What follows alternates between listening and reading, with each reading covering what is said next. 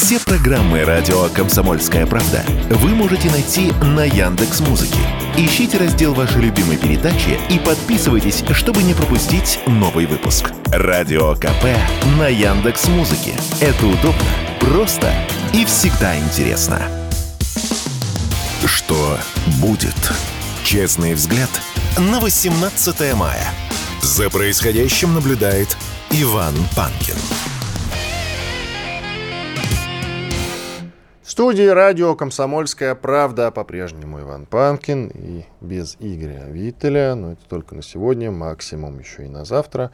А в остальном с Игорем Виттелем все в порядке. Он, как я уже два раза сегодня говорил, на секретном партийном задании все в порядке, вернется, сам расскажет, друзья. Я напомню, что трансляции в YouTube нет и, скорее всего, уже не будет. Третий канал наш грохнули для тех, кто к нам только что присоединился.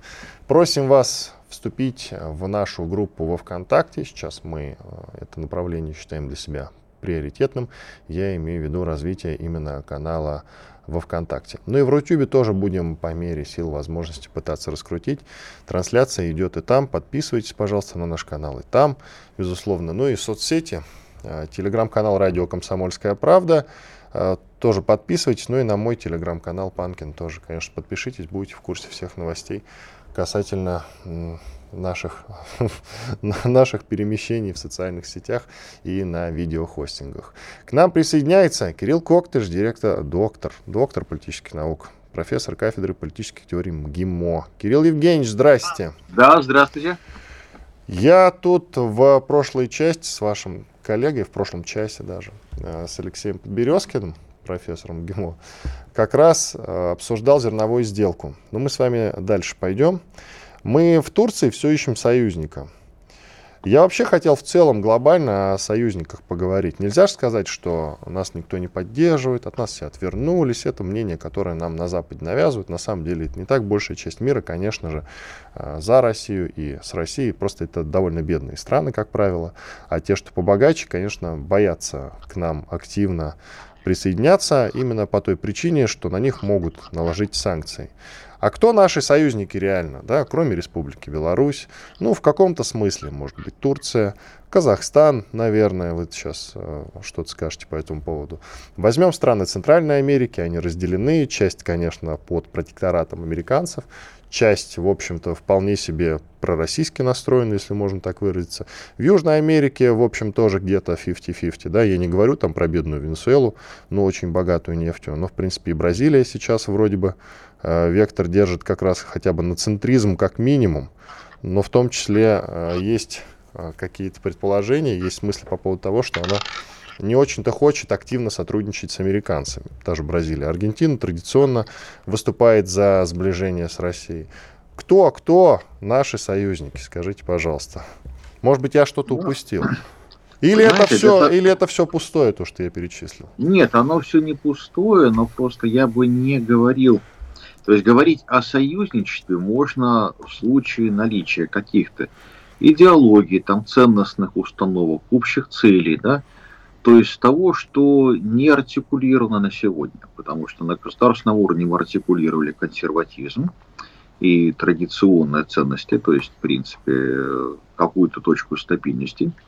И в качестве цели это неприятие однополярного мира по-американски. А, то есть цель пока негативная. А дальше вопрос, а что мы хотим построить и как мы хотим сделать? Вот когда мы это артикулируем, тогда и можно будет говорить, что вот здесь у нас союзники, здесь интересующиеся, здесь попутчики и так далее. Да?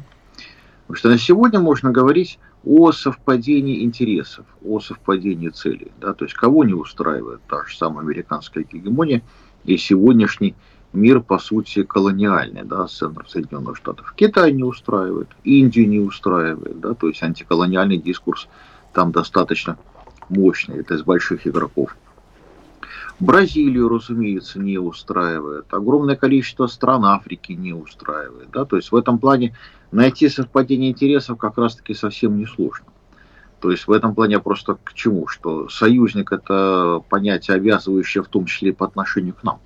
Да, в том числе по отношению тех вещей, которые мы еще не сделали, хотя делать начали. Вы знаете, по-моему, мы почти для всех, кроме разве что Северной Кореи какой-нибудь, такие шикарные союзники, долги прощаем, например, очень часто. Ну, дело в том, что всегда же, когда сделки подобного рода заключаются, то идут какие-то движения навстречу. Всегда что-то компенсируется чем-то. То есть ну, можно простить денежный ресурс, но получить в обмен какой-то другой. Ведь на самом деле политика построена так, и вообще политическое взаимодействие по принципу, как камень, ножницы, бумага. Да? То есть три вида ресурсов. Да? Бумага – это деньги, ножницы – это оружие, а, соответственно, камень – это нормы, правила, идеологии, ценности и так далее. И все оно достаточно хорошо оборачивается. То есть в этом плане понятно, что если в одном месте прощается – что-то и что-то списывается, то в другом месте прибавляется. То есть все по закону Ломоносова. Да, что если в одном месте убавить, то в другом непременно прибавится. Так вот, если говорить про вот совпадение интересов, как я уже говорил, что с Турцией во многом совпадают интересы, во многом не совпадают. Союзник ли Турция? Нет, конечно. Но в этом плане Турция предсказуема в той части, о которой мы с ней договорились. Да, да, да предсказуема абсолютно. Нет, подо... вот секундочку, секундочку. Мы договорились, я перечислял уже то, о чем мы договорились. Сейчас я снова найду, коротко, буквально одно мгновение, да.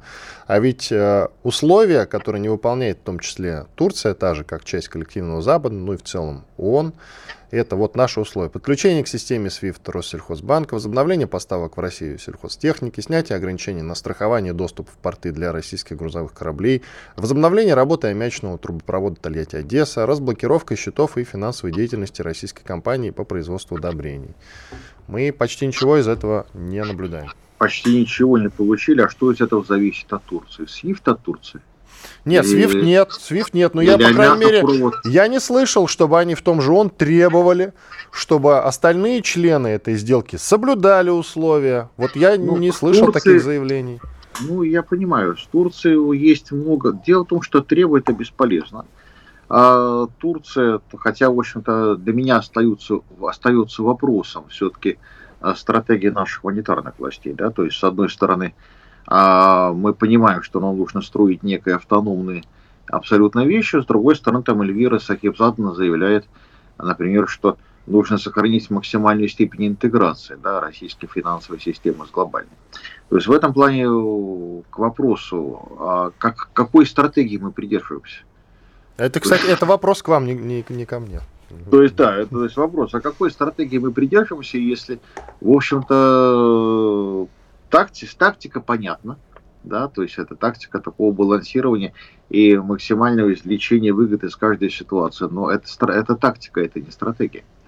То есть в этом плане заявления той же Набиулиной в тактику укладываются, ну понятно зачем. А стратегия никакая из него не вырастает. А какую стратегию вы бы предложили? Как она должна ну, хотя бы выглядеть, эта стратегия? Есть у вас предположение?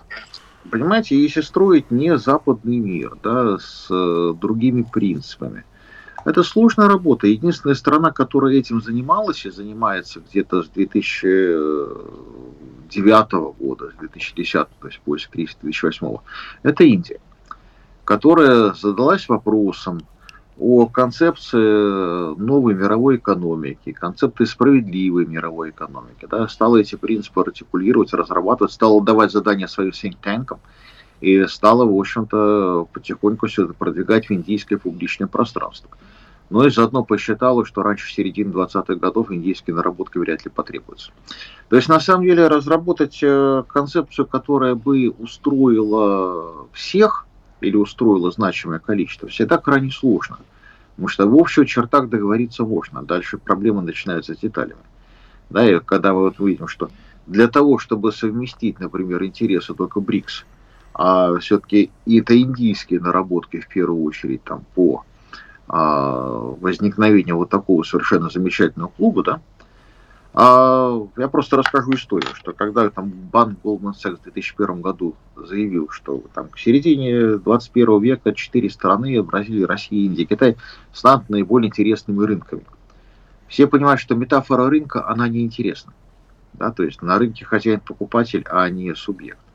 Более того, рынок предполагает а, как-то растворение государства. То есть комплимент для Бразилии, России, Индии, Китая очень сомнительный.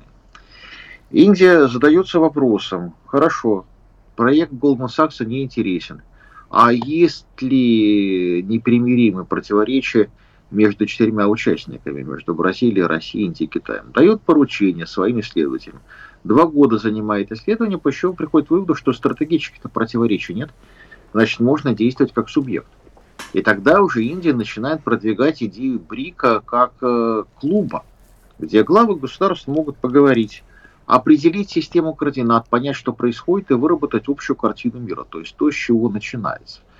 То есть, э, по большому счету, союзнические отношения начинаются с глубокой проработки э, на уровне картины мира, на уровне ценности, да, на уровне понимания а, своих э, не только хотелок, но и возможностей, потенциалов, интересов. Понимание соседей также так, такого же хорошего. То есть это работа, которая начать и кончить. Она на самом деле объемная, ее понятно, как решать, ее понятно, как делать. Но вот ломать всегда просто, строить всегда очень сложно. Вот, поэтому вот на сегодня мы вот так, такие предложения пока не делаем, хотя начали разрабатывать. Да, то есть проект ДНК России, который там продолжается там, э, сентября, даже немножко раньше прошлого года, он как раз-таки пытается ответить на вопросы, а в чем, собственно говоря, базовые наши интересы, которым поступаться никогда нельзя и никоим образом, во всех областях. Того, Кирилл Евгеньевич, давайте, прод... давайте продолжим в следующей части. Оставайтесь, пожалуйста, с нами. Кирилл Коктыш, доктор политических наук, профессор кафедры политической теории МГИМО. Иван Панкин сегодня с вами. Спорткп.ру О спорте, как о жизни. Что будет? Честный взгляд на 18 мая. За происходящим наблюдает Иван Панкин. Иван Панкин и Кирилл Коктыш, доктор политических наук, профессор кафедры политической теории МГИМО. Мы говорим сегодня про союзников. Оттолкнулись мы, конечно, от продления зерновой сделки. И задавались вопросом, среди прочего, союзник ли нам Турция, раз мы так много для этой самой Турции делаем, в том числе вот идем на продление зерновой сделки, довольно позорное, конечно, это самое продление, потому что есть некие выдвинутые нами условия, которые уже третий раз не соблюдаются. Мы однажды уже выходили из этой проклятой сделки после атаки на Севастополь. А, после этого неоднократно эти атаки продолжались, и тем не менее мы, кроме того, что не соблюдаются основные условия, я их перечислял, мы по-прежнему эту сделку продлеваем. А, непонятно для чего. Среди прочего, конечно, есть э, подозрение, только подозрение о том, что мы таким образом поддерживаем Эрдогана, который сейчас в очень сложном подвешенном состоянии, хотя после продления зерновой сделки очевидно совершенно, что его перевыберут во втором туре. Я в этом практически убежден на 99%. Но если вдруг, кстати говоря, если вдруг вот что-то пойдет не так, и выиграет Кемаль Кылыч Дороглу, то ведь это новое руководство Турции совсем от нас отвернет. Он уже неоднократно сказал, что мы таким образом, намекая на то, что продлением зерновой сделки, мы как бы подыгрываем Эрдогану, и он намекает на... Он это видит как э, вмешательство во внутренние дела Турции, понимаете? И нам очень будет сложно с новым руководством тогда наладить контакт, согласитесь, Кирилл Евгеньевич сложно, но учитывая степень зависимости Турции от российских денег, российского туризма, российского а, рынка для продуктов питания, из этого вытекает, что любая антироссийская политика будет обходиться очень дорого. Да, то есть можно ли ее проводить? Да, можно. Вот Молдова тому пример, да, где... Прибалтика тому пример, да. Где Майя да. Санду, да, вот что, где плевать на страну, но главное выполнить распоряжение начальства да, то есть в этом плане. Но дело в том, что тут же нужно понимать особенность, да, то есть Майя Санту – это девушка с румынским паспортом, да, то есть Молдова для нее, так сказать, место удаленной командировки, а родина Румыния, где она, собственно говоря, и мыслит себя, да, если говорить про прибалтийский национализм, то он тоже ориентирован, то есть правильный литовец по-хорошему должен жить в Брюсселе. Да, латыш, соответственно, тоже должен ориентироваться а, на европейские страны, да, Эстонию, на, на Финляндию, на Швецию, ну и так далее. То есть в этом плане понятно, что этот национализм очень специфический, да, который сводится к тому, что нужно найти правильного покровителя, а не быть э, таким уж субъектом. А вот у Турции такого позволить себе не может, благодаря Эрдогану она, собственно говоря, исходила из того, что Турция, она и есть Родина, она и есть центр. И в этом плане, в общем-то, реализовывать э, волю западного начальства вопреки интересам Родины будет очень дорого. Да, дорого электорально, это будет иметь цену, в общем-то, для стабильности. То есть я бы сказал, что в этом случае Турция может пойти не в первый раз, конечно, но в такую эпоху весьма и весьма существенных потрясений. Потому что это все-таки субъектная страна, в отличие от того, что мы перечисляли. Вот, и в этом плане ну, все-таки любой правитель должен будет исходить из ее базовых интересов, как вот диктует страна, а не как, например, хотелось бы в Вашингтоне.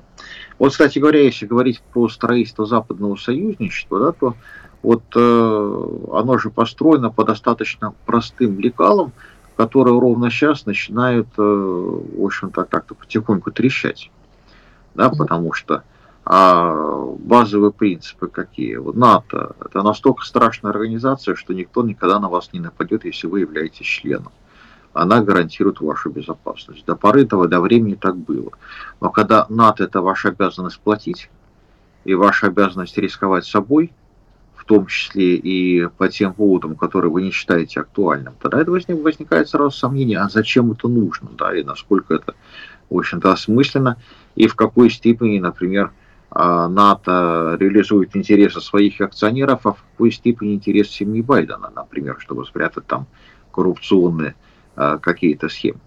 То есть в этом плане получается, что просто сделанная схема, американское союзничество, достаточно простое они до поры до времени надежные, но как только возникают сложные вопросы, то возникает и огромное количество нюансов, возникает у многих желание спрыгнуть со все эти вещи. Ну и получается, что то, что мы сегодня наблюдаем, да, для того, чтобы никто из союзников не рыпался, для того, чтобы никто не спрыгивал, нужно активнее применять инструмент под названием кнут, нужно еще больше закручивать гайки, что вызывает еще большее недовольство. Ну, в этом плане мы можем вполне видеть, что Соединенные Штаты имеют риск э, повторить судьбу Советского Союза, да, где, собственно говоря, попытались закрутить гайки, не отдавая себе отчет в том, что нужно подправить ряд других механизмов прежде того.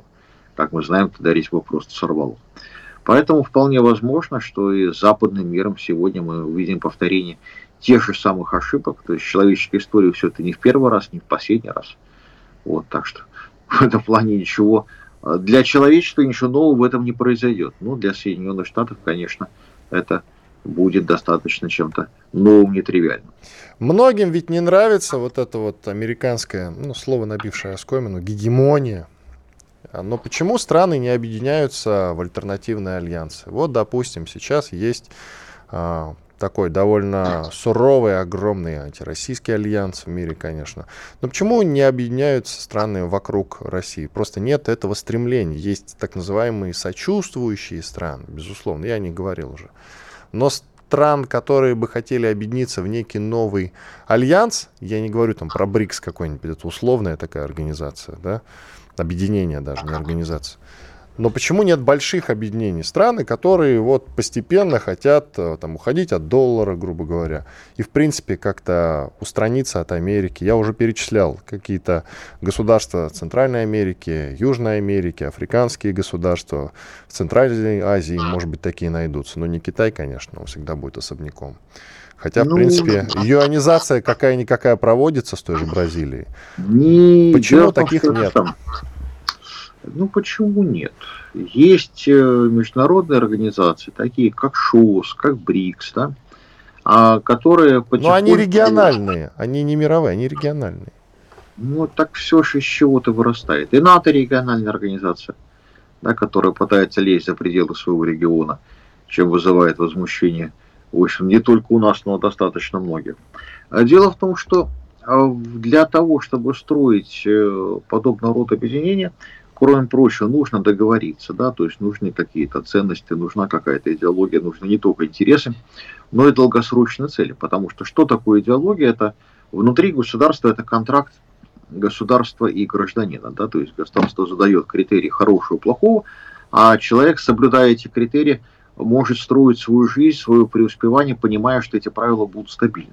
Да, то есть вот за это будут хвалить, за это будут порицать, а за это будет вообще вот ай А в рамках э, международных отношений это чуть сложнее, да, то есть это уже ценности у нас регулируют международные цели, да, то есть те цели, которые ставятся в качестве значимых. И здесь, э, с одной стороны, выиграть у Запада очень просто, потому что никаких целей, кроме индивидуальных, он поставить не может. Да? То есть, когда индивид освобождается постепенно от одной необходимости, от второй, от третьей, в конце концов, освобождается от своего пола, освобождается от своего тела и так далее. То есть в этом плане, ну, кроме индивидуальных целей индивидуального потребления, ничего другого предложить по большому счету невозможно. Любая надоиндивидуальная цель уже будет более конкурентоспособной. Это понимает Китай, который блестяще использует наш опыт. Да?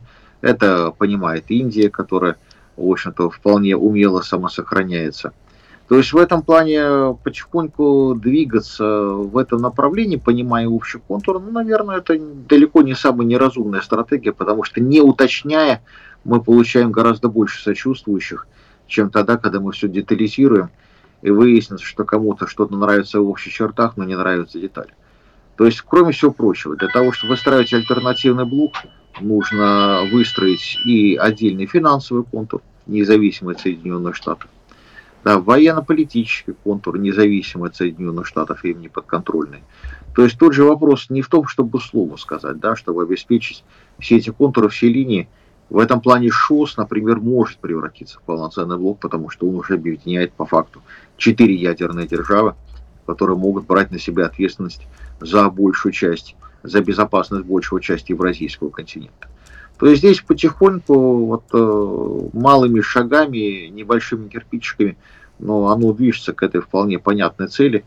И тут вопрос двигаться не слишком быстро, но и нигде не опаздывать. Спасибо большое. Кирилл Коктыш, доктор политических наук, профессор кафедры политической теории МГИМО, был с нами на связи. Сколько у нас осталось, коллеги, подскажите? Чуть больше минуты. Замечательно. Я еще хочу несколько слов сказать про скажем так, про наше союзничество. Я его оцениваю не всегда хорошо. Мы часто любим прощать долги, например. А, за это получаем много критики, безусловно, я имею в виду со стороны Э, жителей э, и граждан России. Это, безусловно, справедливая оценка. С другой стороны, если ты союзник, надо уметь где-то идти на компромиссы и что-то кому-то прощать.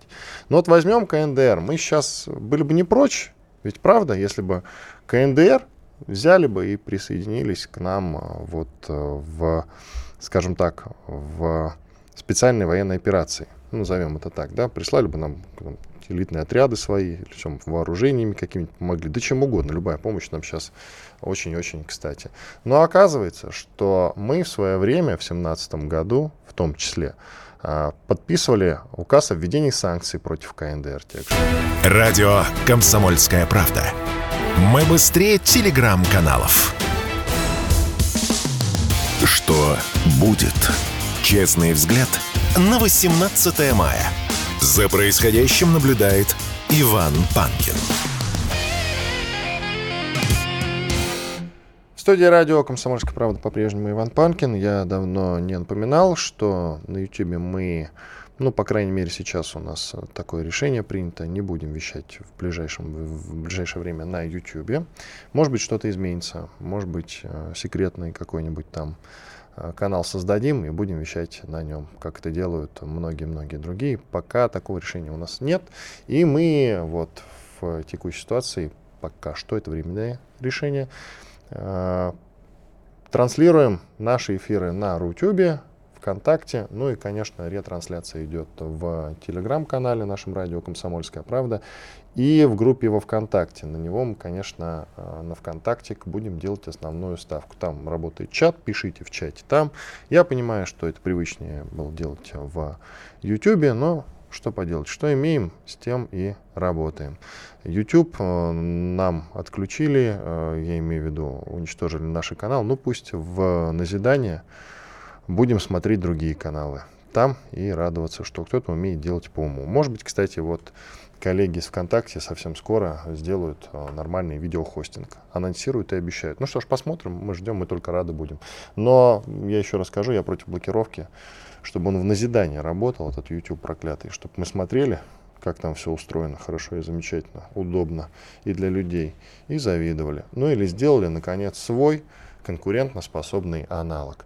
Сейчас мы будем через какое-то количество времени обсуждать новости экономики. Я пока закончу свою мысль, которую не успел договорить, которую не успел договорить в конце прошлой части.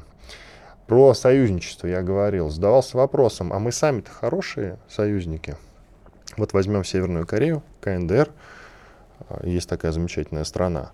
Вообще очень удобная с географической точки зрения, наш соседствует с Кореей Южной, та, что Республика Корея, которая, в общем-то, находится под протекторатом Соединенных Штатов Америки. Очень удобно нам э, иметь э, в союзниках Северную Корею в этом смысле. Плюс это ядерная держава, недавно она об этом заявила. Но оказывается, что мы вообще-то вводили санкции против э, Северной Кореи, причем не так давно, в 2017 году. И санкции эти приостанавливали научно-техническое сотрудничество с Пхеньяном в тех сферах, которые могут способствовать развитию ядерной и ракетной программ. Ну вот, пожалуйста, и без нашего сотрудничества – Пхеньян а, не так давно заявил, что они являются ядерной державой. Периодически делают запуски, в том числе на зависть нам, потому что не боятся. А мы периодически что-то опасаемся. И вот такого союзника мы потеряли. Хорошо, это не знаю. А, вот еще, допустим, я понимаю, что Приднестровье не совсем ложится в этом контексте, да, но тем не менее, возьмем Приднестровье. С 2016 го эта непризнанная республика стучалась в российскую дверь. Но мы вот почему-то играли по международным правилам и не стремились их принимать в состав России. Правильно это? Я не думаю, что правильно. Совсем не думаю. Надо было брать. Потом, когда приспичило вот с Крымом история, Крым вернули. Ну, правильно, потому что деваться было некуда. А тех людей тогда мы бросили в Приднестровье. Ну, безусловно, поддерживаем деньгами, но я не думаю, что об этом мечтали большевики. Извините за выражение. Потом с Арменией, когда они просили, наверное, все-таки надо было помочь. Ну, раз мы союзники, раз есть этот ОДКБ, этот самый ОДКБ должен работать. Ну, если есть этот договор о коллективной безопасности, значит, надо было им помогать в 2020 году во время вспышки в Карабахе. А мы, значит, решили усидеть на двух стульях. Зачем нам? Ну, будем как-то помогать, как-то. Ну, пусть их добивают э, турки с Азербайджаном. Я понимаю, что с точки зрения международного права та территория, она все-таки принадлежит скорее Азербайджану, хотя это очень сложная история. И вот мы, опираясь на это, решили как-то вот в компромиссы играть. А сейчас мы удивляемся, почему Армения от нас отворачивается? Потому что там фонды Сороса сидят. Ну, конечно, во всем виноваты фонды Сороса, безусловно. Во всем виноваты фонды Сороса. Ладно, сейчас э, про экономику, потом еще, конечно, в ходе сегодняшнего эфира об этом э, поговорим. С нами Павел Кобяк, антикризисный менеджер и предприниматель. Павел, здравствуйте. Да, здравствуйте, уважаемые зрители и слушатели. Павел, тут э, говорят, обесценивание денег будет продолжаться. Цены вырастут, причем у ЦБ прогноз такой, от 4,5% до 6,5%, но это в худшем случае получается. Но и 4,5% и 6,5% инфляция в России, которая начнет повышаться, конечно, безусловно. И это все-таки не очень хорошо. Только не надо, пожалуйста, говорить о том, что значит, нас в Центробанке засели враги. Эльвира Сахибзадна специально ведет там какую-то неправильную политику, потому что она агент Запада. Я в эти разговоры, сразу хочу вам сказать, не верю, потому что она до сих пор в России, несмотря на все трудности, в отличие от некоторых чубайсов, которые накануне получили э, израильский паспорт. Что скажете, с чем все-таки связана инфляция? Почему тот же Центробанк не может ее, э, скажем так, ну не остановить, безусловно, стабилизировать хотя бы? Ну, здесь э, как бы, искать виноватых, наверное, сложно, с учетом той всей ситуации, которая происходит у нас в государстве и вокруг нас. Но остановить, на мой взгляд, вообще в принципе сейчас невозможно. В, сейчас происходит э, такое, так скажем, тектонические движения мировой экономике – и мы находимся в самом центре вот всех этих событий. И на сегодняшний момент даже ту инфляцию, которую сказал и как бы в планах поставил ЦБ, на мой взгляд, она даже прям ну очень-очень хорошая в нынешних наших с вами обстоятельствах. То есть четыре с половиной, извините, Павел, четыре с половиной, шесть с половиной это нормальная инфляция, да? Все идет по плану. В нашей стране это, на мой взгляд, хорошая инфляция. Если бы она бы еще соответствовала действительности, вот здесь другой вопрос. А у вас какой Ведь прогноз? Я понимаю, что вы не Центробанк, и тем не менее, какой у вас прогноз? Я думаю, что в этом году, ну, по крайней мере, давайте так разделим. Официальное и неофициальное, то, что мы с вами видим в магазинах. Официально, я думаю, так и останется где-то около 7-8%. До 7% будет инфляция, установленная Центробанком. Ну а неофициально, я думаю, что мы приблизимся от 12 до 15%, ну, наверное, с большей вероятностью. 15% это ведь э, реально кризисная ситуация. Вы хотите сказать, что у нас будет э, некий финансовый кризис в стране совсем скоро, в этом году уже получается? Я бы не назвал это кризисом. Это наша с вами обычная, обычная, обычная жизнь в России. Смотрите, какое э, я помню, что, извините, пожалуйста, я помню, что на 10% взлетали цены, по крайней мере, на продуктовые товары после каких-то потрясений. Да, после 24 февраля он там плюс-минус на 10-15 произошел как раз э, взрыв ценовой, но потом стабилизировался. После объявления о мобилизации тоже там подросли цены, я уж не буду э, говорить о том на 10% или меньше, но подросли. Ну, то есть должно быть какое-то потрясение. А сейчас с чего вдруг вы решили, что будет э, такое сразу резкое подорожание-то? Не, ну, смотрите, во-первых, не резкое подорожание. Мы сейчас с вами говорим совокупный результат за весь год. И мы с вами разделили официальную и неофициальную. Официальная инфляция будет где-то 6-7%, как раз о которых говорит сейчас Центральный банк. Да? То есть максимальная планка, которую он сейчас говорит, там 6,5%. Но мы с вами должны же разделить для наших слушателей понимание. Есть официальное, а есть неофициальное разделение. Поэтому вот официально так и будет, ну, на мой взгляд, 6-7% инфляция в нашей стране, она такая и будет. Поэтому, ну, здесь мы никуда от этого не уйдем. И здесь, ну, работа только Центрального банка по стабилизации экономики, только она позволит а, эту инфляцию начать снижать. Но мы это с вами увидим только когда начнется снижать ключевая ставка Центрального банка, тогда мы будем с вами понимать, что обуздали дорожание цен, и у нас с вами ну, начнется чуть лучше жить мы начнем. Все-таки начнем, да, когда-нибудь? Это обнадеживает. А какие шаги, скажите, необходимо, ну, с вашей точки зрения, предпринять, чтобы как-то стабилизировать цены? Вообще в идеале снизить, а конечно. В идеале снизить. Но рассчитывать на это не будем пока что. Ну, снизить, понимаете, просто снизить не, тоже непонятно. Почему? Потому что для того, чтобы снижать, нужно понимать, что э, инфляция, во-первых, как бы она уже под контролем находится. В данном случае, на мой взгляд, здесь нужно решить сначала глобальные вопросы логистики и взаимозаменяемости импортных товаров, которые мы раньше получали, а сейчас мы не можем получать.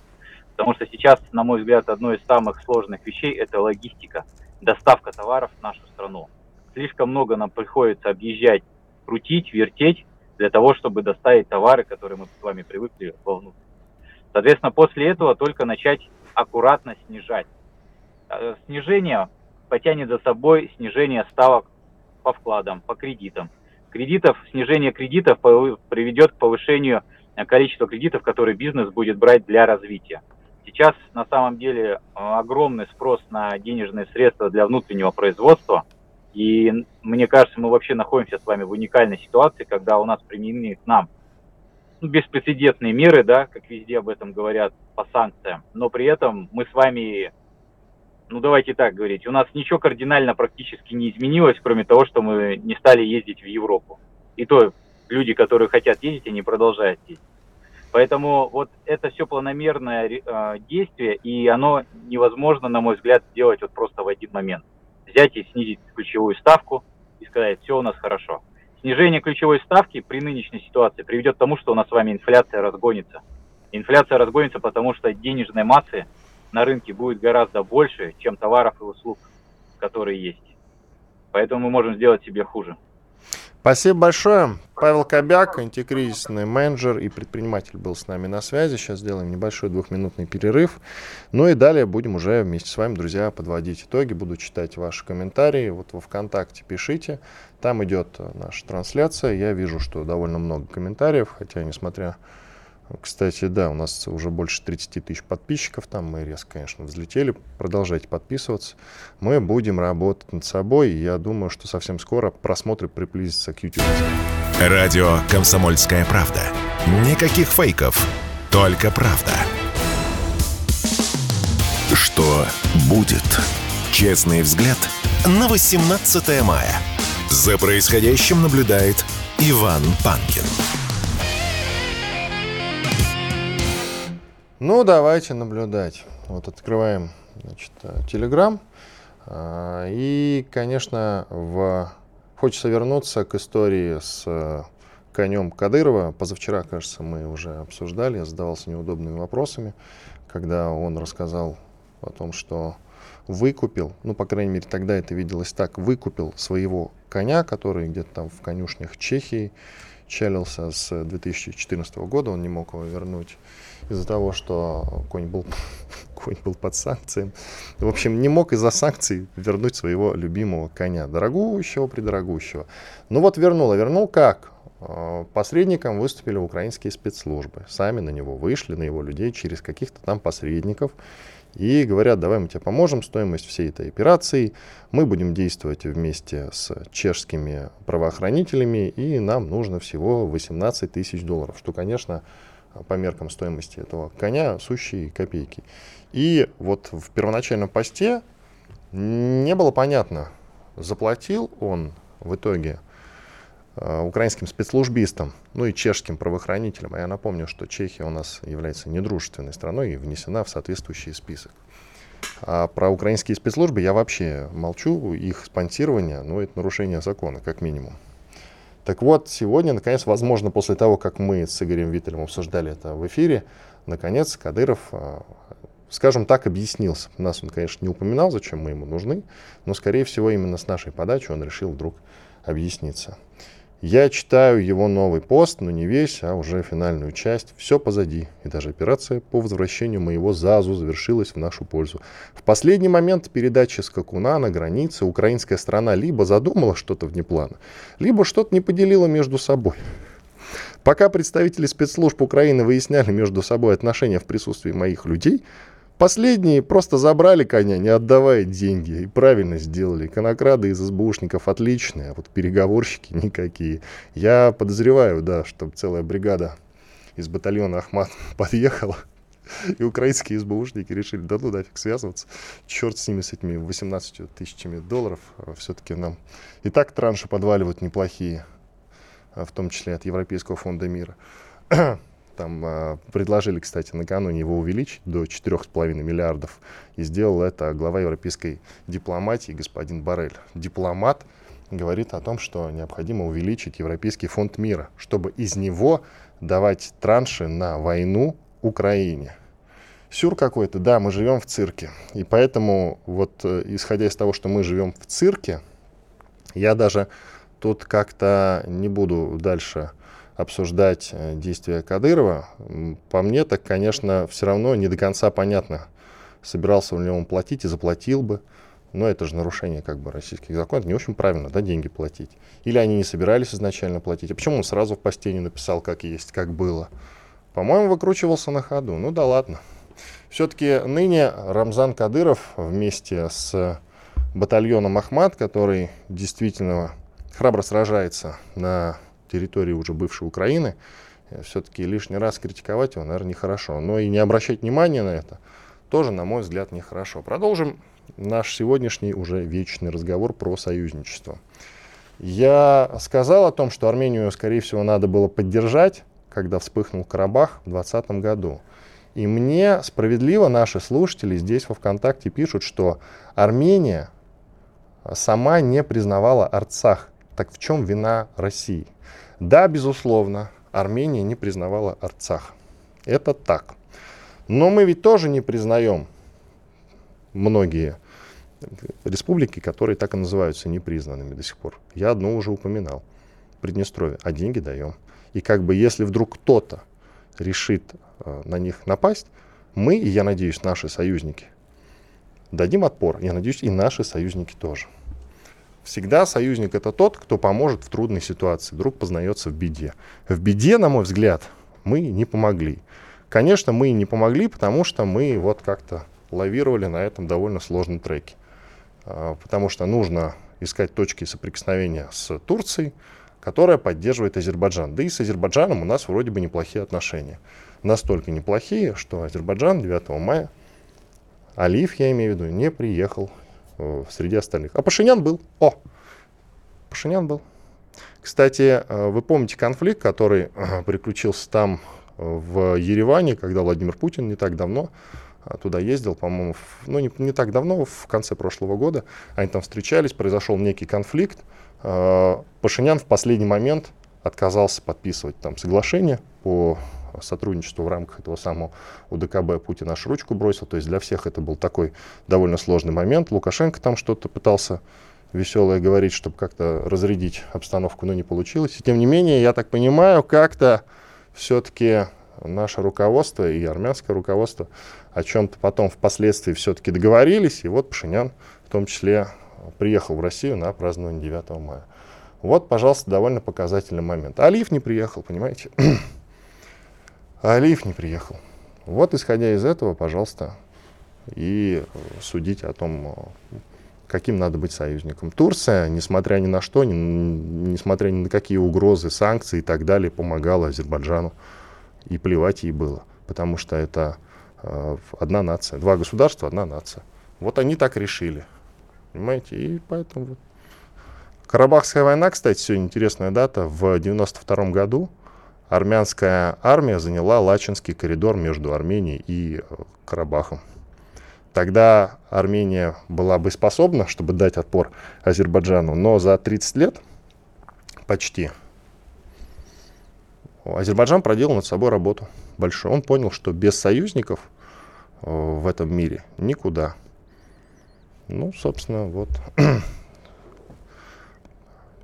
Исходя из этого, вы думаете, насколько важны союзники в современном мире. Это в назидание, кстати говоря, всем, что без союзников сегодня реально никуда. Ну давайте немного о веселом поговорим. Байден в Хиросиме не станет извиняться за бомбардировку города в 1945 году. В Белом доме сообщили об этом, причем довольно радостно. Ну, потому что не за что извиняться. Решили они так. Почему весел? Ну, потому что довольно забавная, но на первый взгляд это новость. Они никогда действительно не извиняются.